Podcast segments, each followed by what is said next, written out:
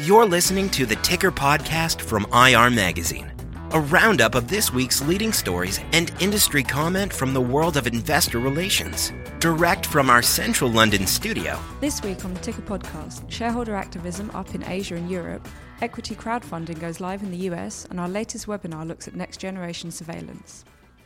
Welcome back to the London studio, where we're gathered for episode 55 of the Ticker Podcast, our weekly roundup of stories and headlines from around the world of investor relations. I'm Garnet Roach, and I'm joined today by Candice de Montpetit and Tim Human. Good morning. Good morning. Hello. So I'm back in London for a week and guest hosting the podcast, as you can tell. We've had a bit of controversial news here in the UK this week that the BBC will be mothballing 10,000 recipes from its website. There's been a lot of jokes about meatballs and mothballs.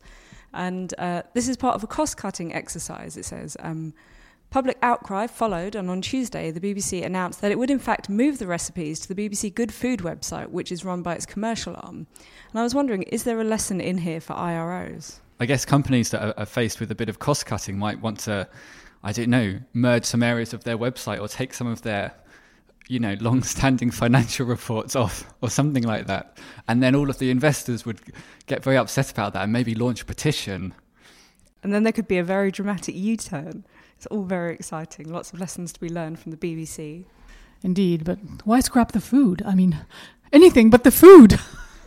I think after after the campaign, they're not going to actually remove the recipes from the web. You will still be able to find them.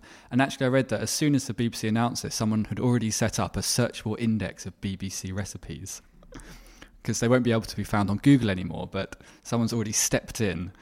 So I think their website's called Auntie's Recipes. Now, Auntie is another name for the BBC for those of us who don't know that reference. So as my, my first turn hosting the uh, the podcast, I've started something off that I don't quite know how to move on from. Um, So, as we say in French, sans transition. From BBC recipes to shareholder activism. Tim, over to you. Thank you, Garnet. Seamlessly done. Um, I've been looking at some new data on activism from data firm and publisher Activist Insight.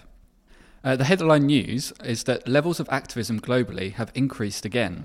Uh, in the first five months of this year, 349 companies were targeted by activists. That's a 13% increase on the 308 companies that were subject of attention in 2015 over the same period. And so, what was the regional breakdown of this activity?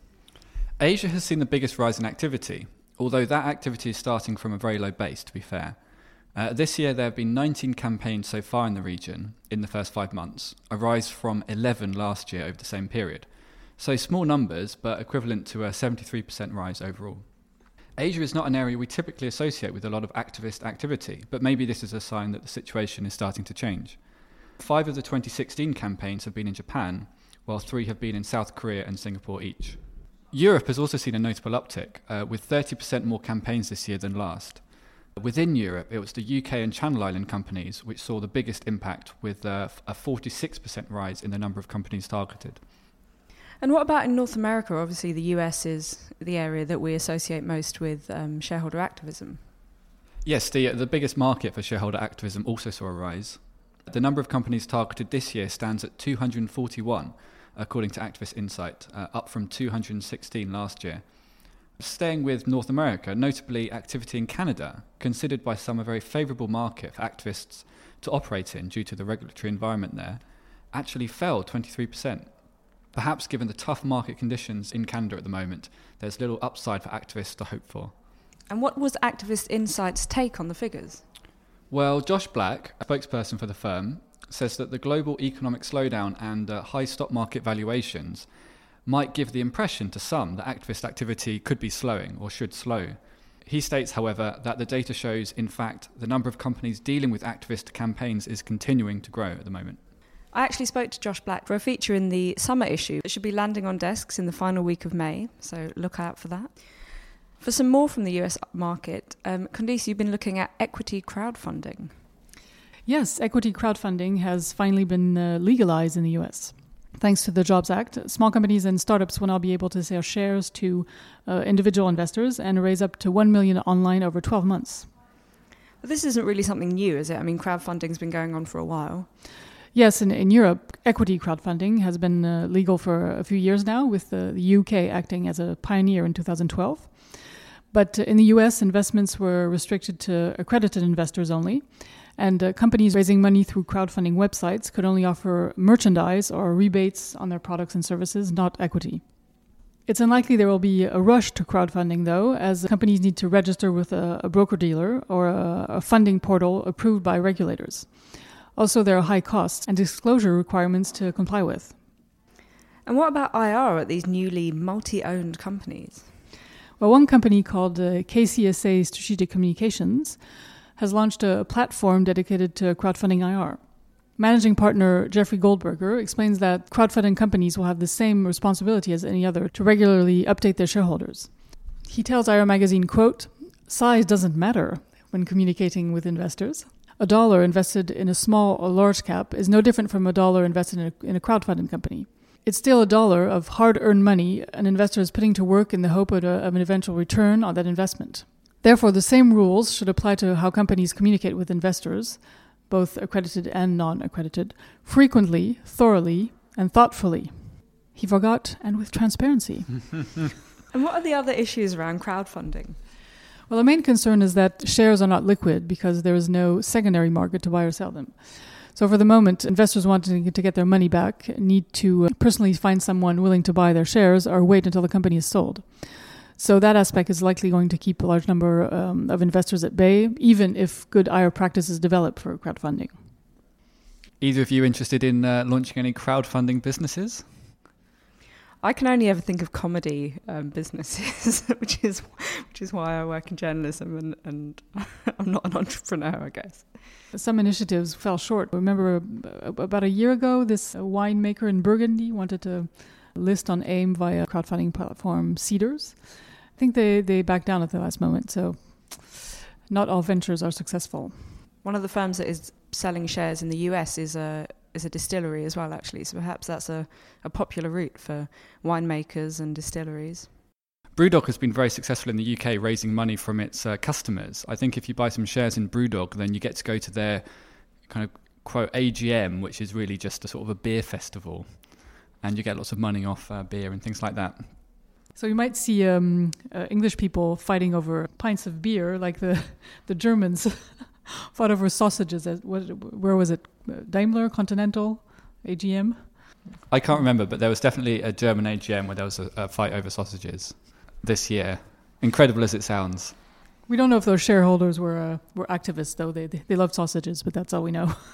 Well, from uh, beer and sausages over to next generation surveillance and shareholder activism, which is the subject of our latest webinar. Those of you that tuned in yesterday got to hear from Matt Danziger, Director of IR at LinkedIn, and Adam Frederick, Senior Vice President of Intelligence at Q4, firsthand.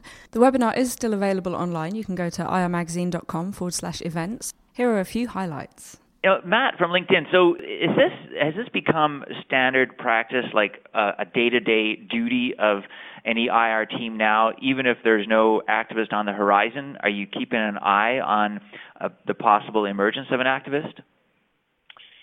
I mean, I would say it's it's not. I wouldn't say it's like a number one priority to say we need to make sure that if an activist is coming around and we need to monitor it on a daily basis.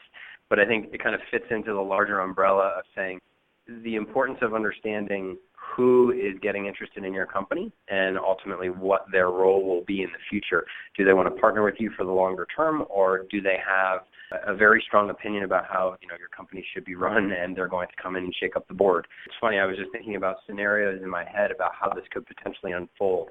And, you know, scenario one is, you know, not using tools like Adam has presented here and you're kind of seeing somebody come in very aggressively and buying your stock you don't know who it is and you don't know you know really what's going on but you're you're in a very kind of happy place. You're like all right someone's buying my stock and they're doing it at scale and everything's going up and, and that must be a good thing.